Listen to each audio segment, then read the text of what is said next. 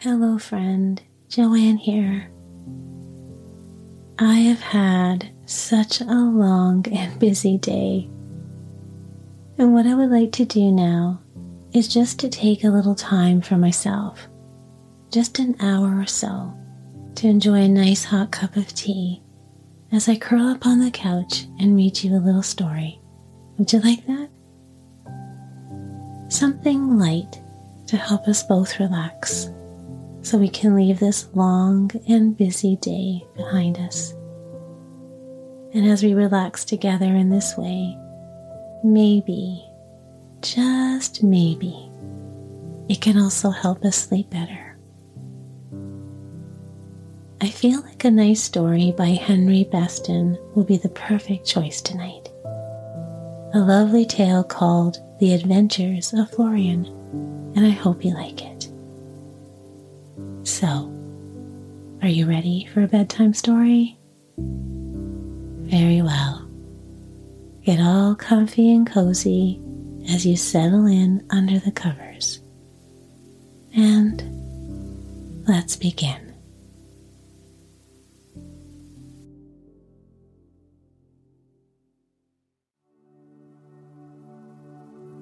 Once upon a time, there lived in an old and ruinous house by the shore of the wild sea a widowed nobleman and his only child, a daughter named Isabella.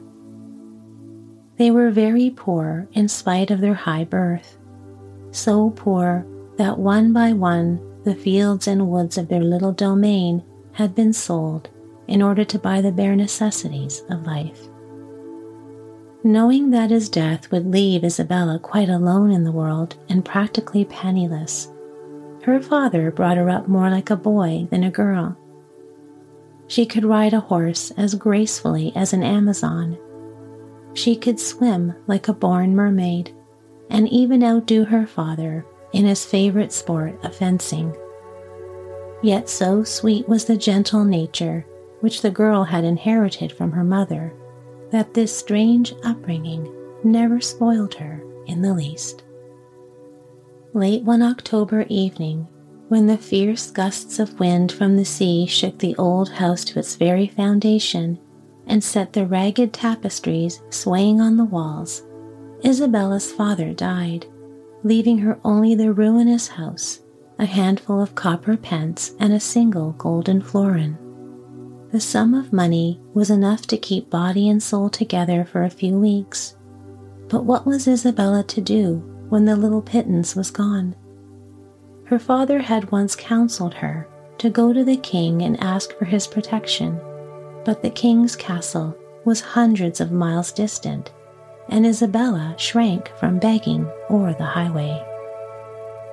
At last, the brave girl resolved to make her own way in the world Taking the golden florin with her, she went to a neighboring town and purchased a suit of clothes that pages and squires wear who are in the service of noblemen.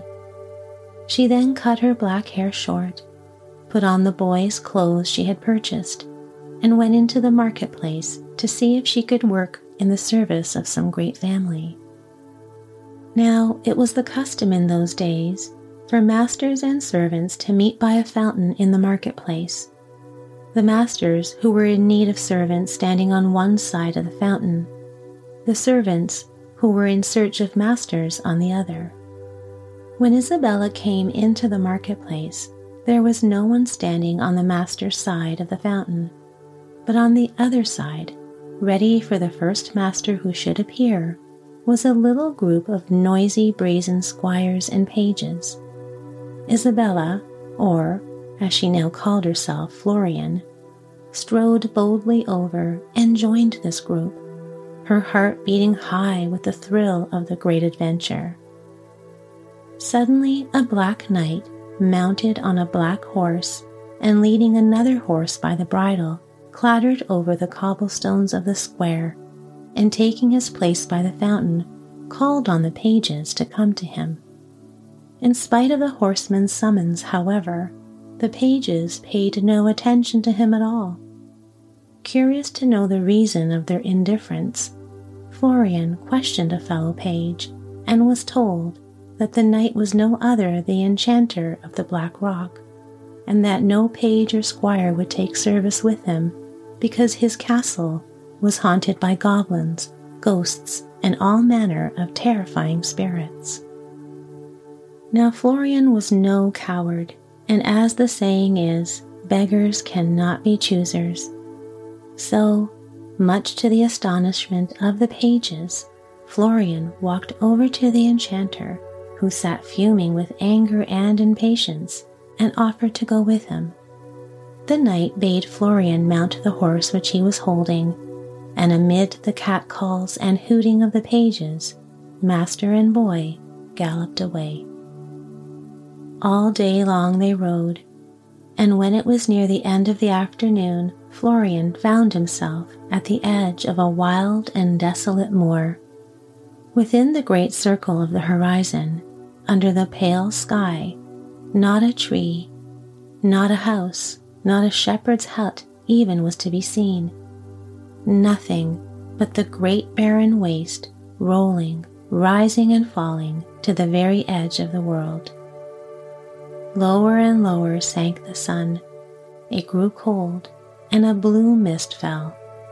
And then twilight came, a green, mysterious twilight. Suddenly, from a hillock of the moor, Florian beheld afar the enchanted dwelling. A great sunken marsh lay before him, beginning at the foot of the little hill and stretching away league after league till its farther shore was hidden in the gathering darkness. The autumn wind stirred the dead brush at its brim, and though the dying twilight was still gleaming in the sky, the great bog had caught little of its glow and lay full of coiling blue mists and islands of mysterious darkness.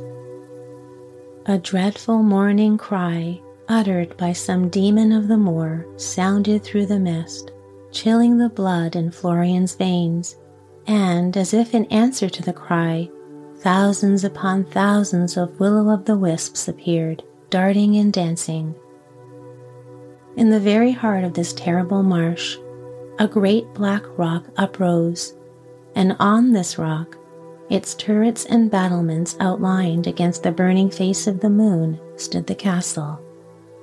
Ghostly lights now green, now blue, flickered in its windows. The enchanter reined up his horse at the brink of the mire and cried, List, list, will o' the wisp, lend me your light. Scarcely had the last word fallen from the enchanter's mouth when the dancing witch fires hurried toward him from all sides of the marsh. Soon a pale road leading across the bog to the castle stood revealed an enchanted road which melted away behind the riders as smoke melts into the winter's air. To the very gates of his castle did the ghost fires accompany the enchanter. Then, rising swiftly high into the air, they fled like startled birds in every direction. Doors opened of their own will Strange goblins and ghostly creatures passed, and bright whirling globes of fire fled hissing across the castle courtyard. Just as they were about to enter the castle itself, the enchanter turned and fastened his burning eyes on Florian. Boy, said he, let nothing that you hear or see make you afraid. Be assured that no power or spirit can harm you. There is only one demon in the world whose power is greater than mine, and that is fear himself. Be brave. Keep the doors of your heart locked against fear. Be faithful, and you shall never have cause to regret your coming. So Florian, who was by nature brave, felt ashamed of having allowed the demon fear to knock at the door of his heart, and resolved never to let his courage fail, no matter what might happen. True to his resolve, the lad remained during the year he spent in the service of the enchanter. At first, to be sure, he had to struggle to conquer his fear of some of the goblins.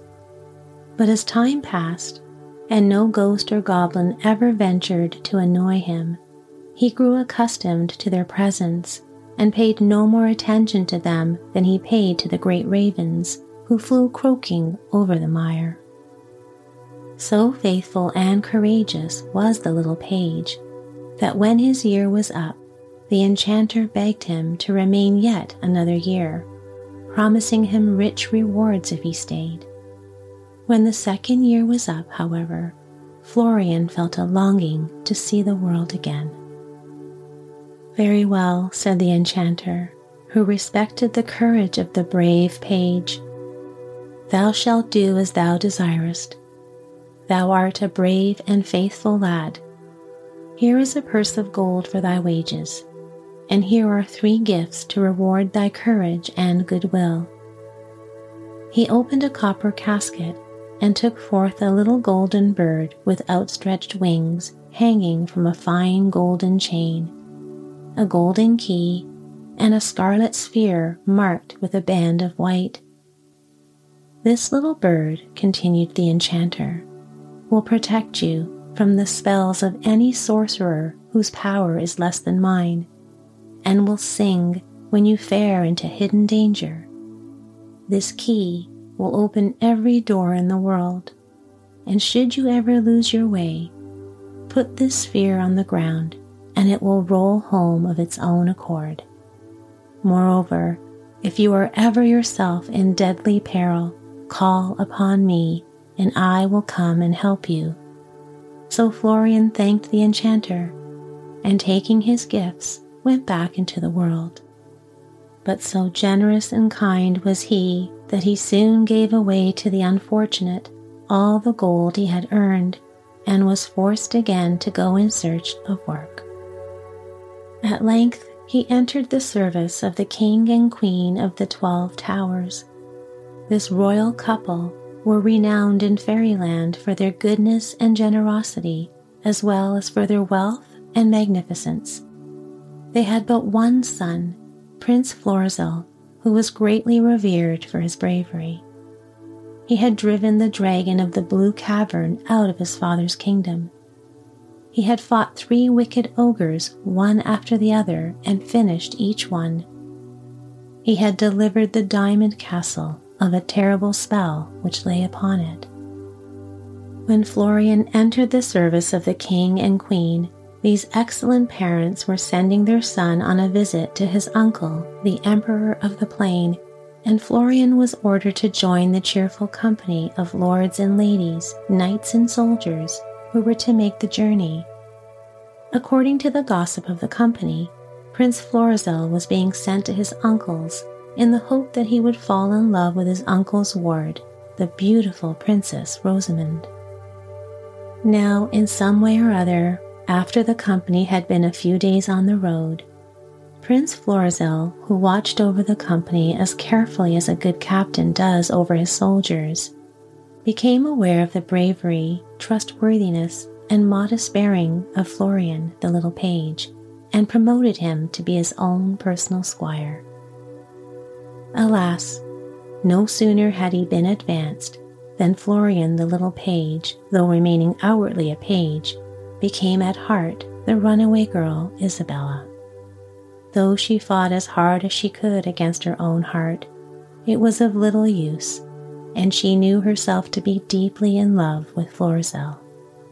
Yet she suffered no word or sign of her affection to escape her, for Prince Florizel thought her only a little page, and to speak would be to betray the secret she had so long and successfully guarded.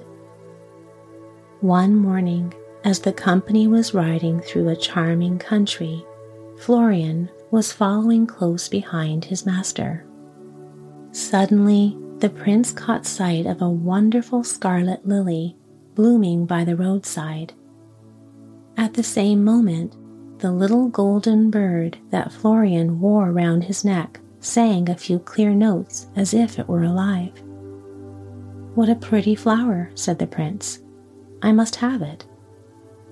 He was about to dismount and pick the flower when Florian spurred on ahead of him, grasped the enchanted flower, and tossed it into a ditch. Fie, what a naughty page, cried the lords and ladies. The company rode on a few miles more, and suddenly the prince caught sight of a beautiful jeweled dagger lying in the highway. At the same moment, the little golden bird sang a few clear notes of warning. What a fine dagger! Cried the prince. I must have it. He was about to dismount and pick up the dagger when Florian spurred on ahead of him, seized the dagger, and tossed it into the ditch. Fie, what a naughty page! cried the lords and ladies. The company now rode on for a few miles more, and the prince saw by the roadside a beautiful enchanted garden. Birds of many colors sang in the branches of the trees. Fountains sparkled and danced in the sunlight, and the sweetest music was heard. At the same moment, the golden bird sang louder and longer than ever. What a beautiful garden! cried the prince. Let us ride in and look about.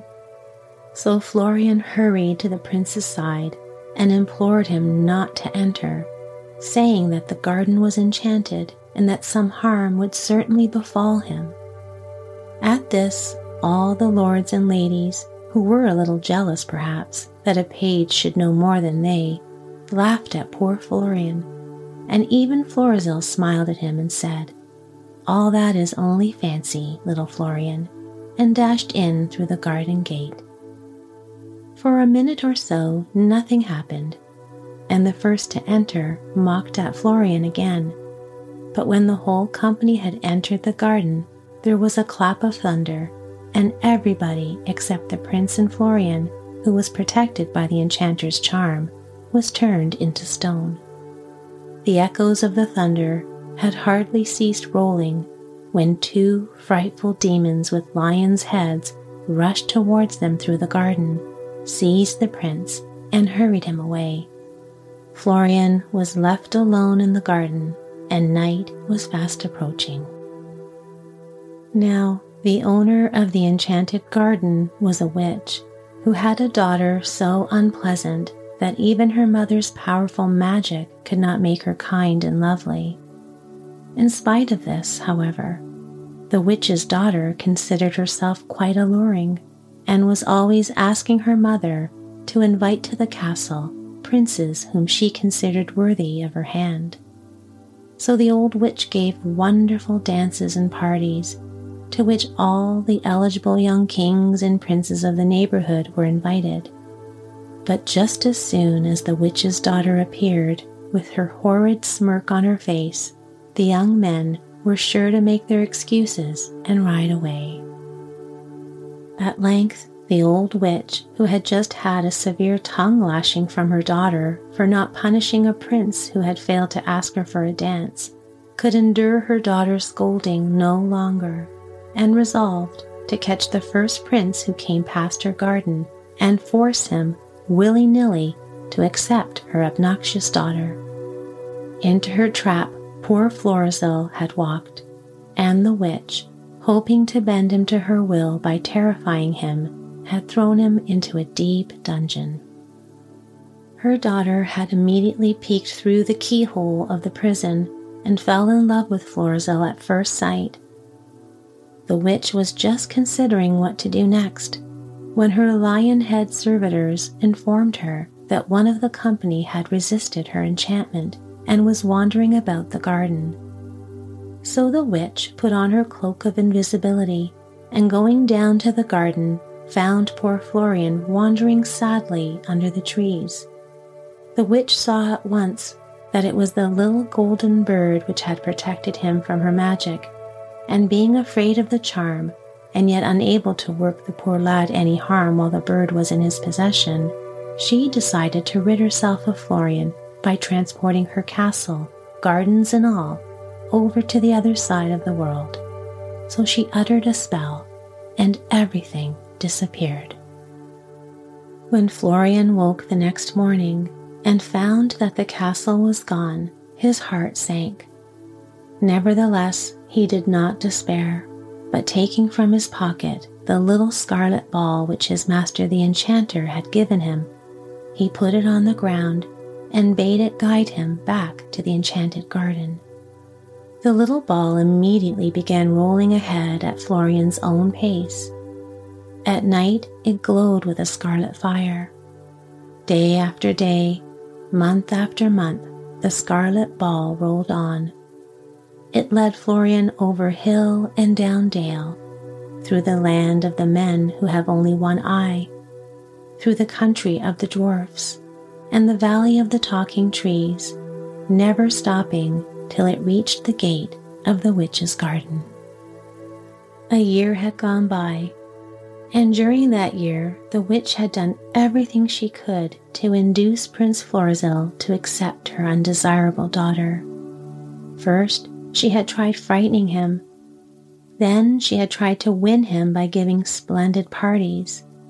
Then she had tried terrifying him again, but as the prince was neither to be terrified nor cajoled, she came to her wits' end.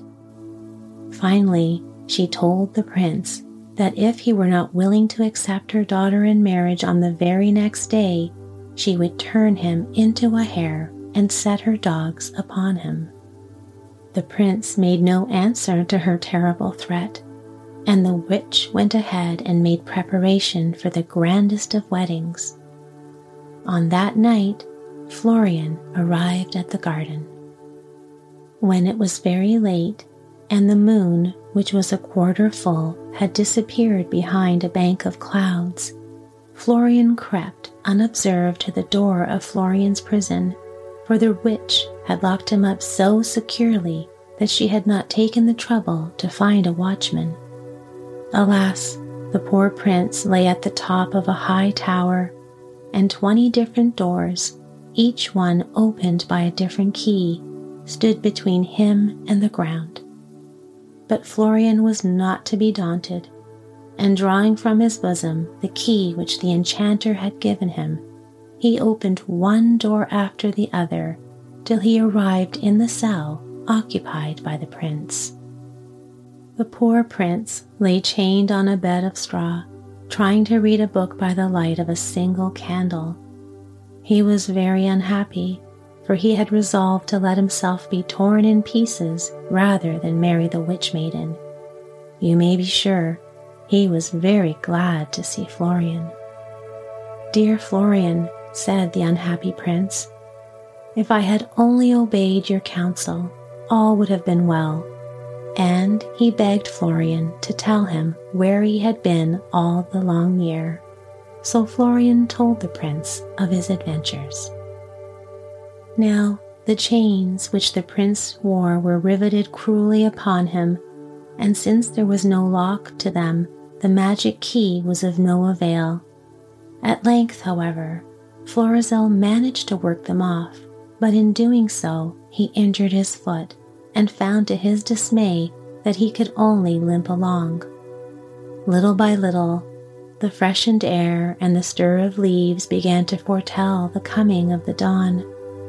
Finally, just as the dawn star began to pale, Florizel and Florian hurried out of the prison through the twenty doors and fled to the high road. But they had traveled only a few miles when the wicked witch discovered Florizel's flight and, enraged, commanded that her dragon car be ready in order that she might go in pursuit of him. So the car was brought forth, and into it the witch leaped and mounted into the sky. Hearing the hissing and roaring of the dragons in the air, Florian and Florizel tried to hide under some trees, but the witch instantly saw them and pronounced a spell to turn them into hares.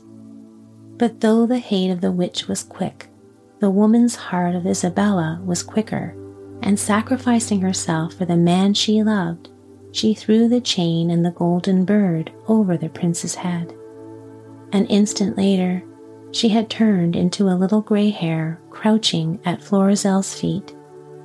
At the same moment, the cruel witch let loose her pack of fierce hunting dogs, who soon took up the trail of the hare and came bounding toward her in full cry. The poor prince picked up the hare and hobbled forward as fast as he could go, forgetting the dreadful pain it caused him. But the dogs were running a hundred times faster than he. Nearer and nearer came the pack, their red tongues lolling from their black throats. By good fortune, just as the leader of the pack was no more than fifty feet away, Isabella remembered the promise which the enchanter had made her and called upon him. Immediately, a strong glass wall, as high as a castle tower, shot up from the ground behind Isabella and the prince, and the pack, hurrying forward, found themselves balked of their prey. Snarling and yelling, they threw themselves against the magic wall, but in vain. In another instant, the enchanter himself stood before them, and touching the hare with his wand, restored Isabella to her human form. However, she still wore the garments of Florian, and the prince still thought she was a boy. Suddenly, a shadow fell on the ground near them, and looking up, all beheld the wicked witch and her awful daughter who had ridden out in the dragon car to enjoy Florizel's cruel death. The enchanter immediately caused the dragon car to vanish, and the witch and her daughter fell tumbling through the air into a pond and were immediately transformed into ugly little fishes.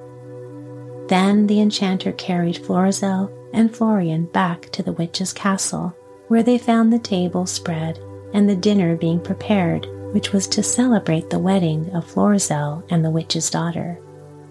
Last of all, he then released Florizel's company from the witch's spell.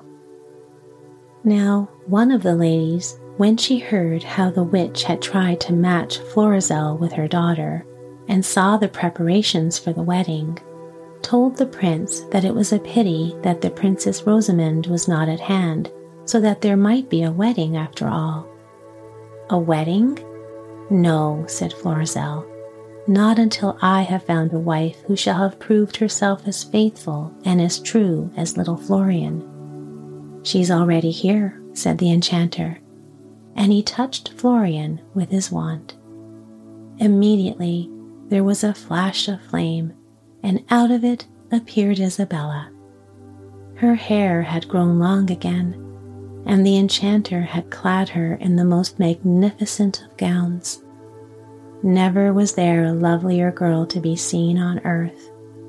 You may be sure that the prince stepped forward, took her by the hand, and claimed her for his bride. Soon the parents of Florizel, who had been summoned by the enchanter, arrived, and there was a wedding after all. When the merrymaking was over, the enchanter went back to his castle on the Black Rock, while Florizel and Isabella returned to their own country and lived there happily ever after.